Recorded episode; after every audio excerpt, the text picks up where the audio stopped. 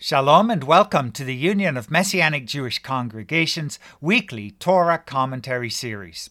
I'm Daniel Nessim from Congregation Kehilat Zion in Vancouver, British Columbia.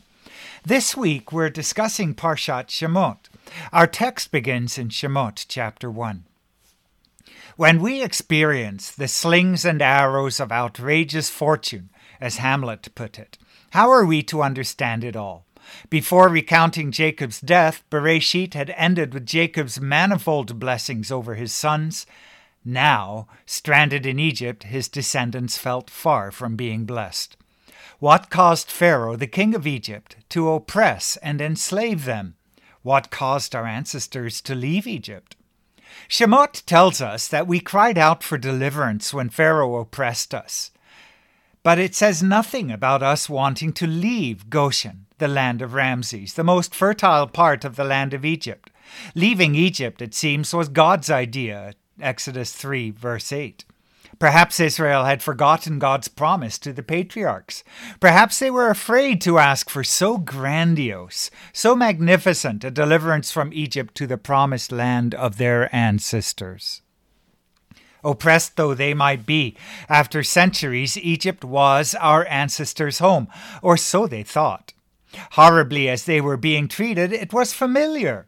They had, in fact, assimilated to a large degree. Now, after hundreds of years in Egypt, as Ezekiel tells us, they were worshipping the gods, the idols, and the detestable things of Egypt. But God had bigger plans for them than they had hope or faith to believe in. Something kicked off the story of the Exodus, something that precipitated the Israelites' cry for deliverance. That something is that before Pharaoh ever repressed and enslaved them, they were fruitful, very fruitful.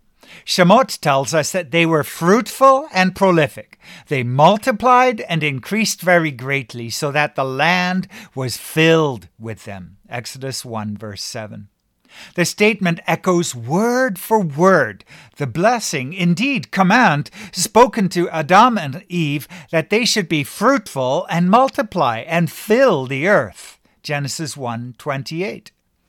This is a Gezerah Shavah of sorts. Gezerah Shavah refers to a known rule applying to a new case based upon an identical word or phrase in both cases. It can be limited to principles on which to base halachic, legal decisions, but in a wider sense, it is generally used to establish a connection between texts just as we have here.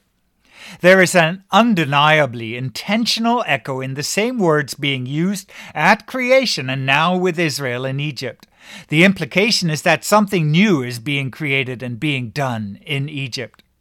In the creation story, on the third day, God created all living vegetation. Yet he did not bless it to be fruitful and multiply. Ramban suggested that this is because it is the nature of vegetation to multiply. One plant typically has many seeds and can bring forth many other plants.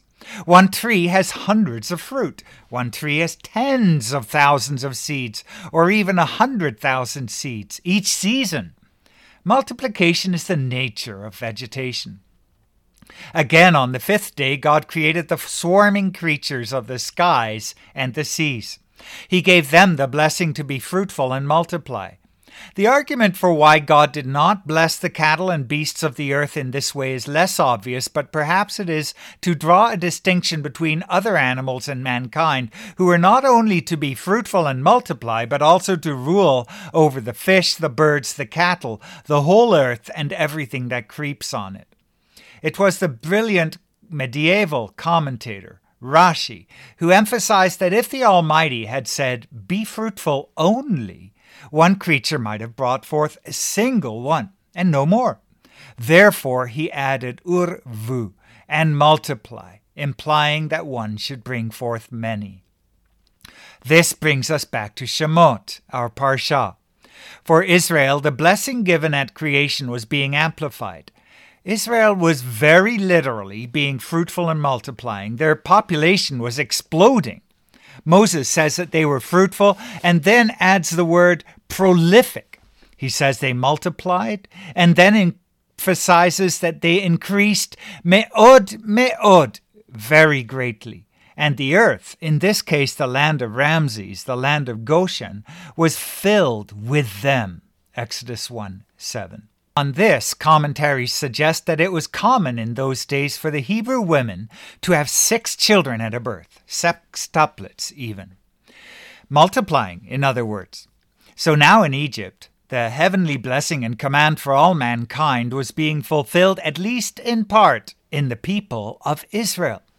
It is this that kicks off the story of Shemot. The blessing of God over Israel arouses the opposition of the powers that be. God's blessing on Israel arouses the fear of the nations. The nation of Egypt reacts with opposition. It is the first national scale, organized, systematized anti Semitic persecution in history. There is no indication that the Israelites felt blessed. Their large families were overshadowed by the murder of their male children. The favorable location in a bountiful part of Egypt was overshadowed by their forced servitude to the taskmasters of Egypt. For them, life did not seem at all blessed. There is no doubt, however, especially in the light of the language of fruitfulness echoing the language of fruitfulness in the creation account, that the Almighty was at work.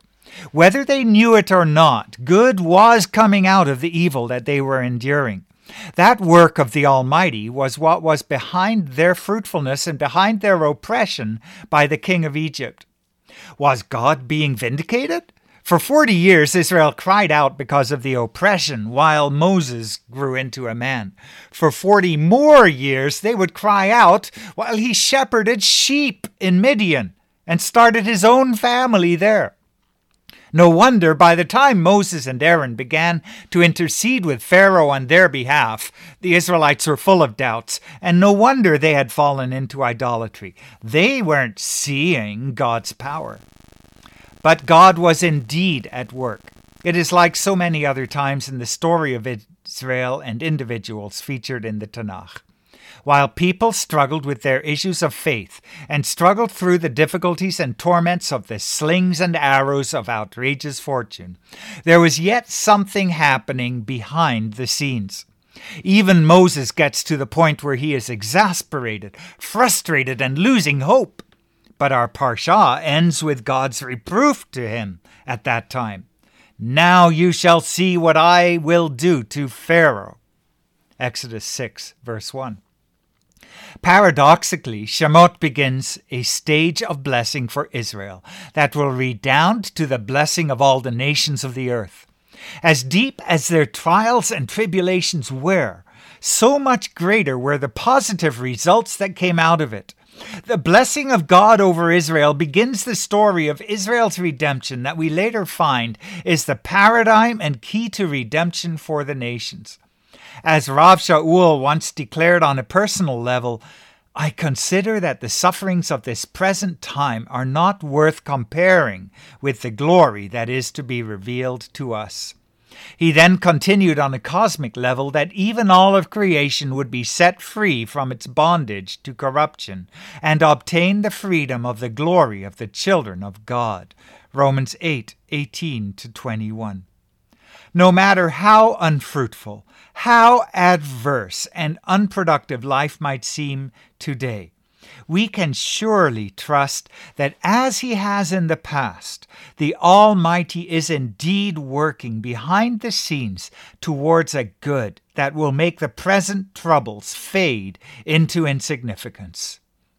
This is Dr. Daniel Nessim signing off and wishing you Shabbat Shalom. For more commentaries like this one, visit umjc.org forward slash commentaries.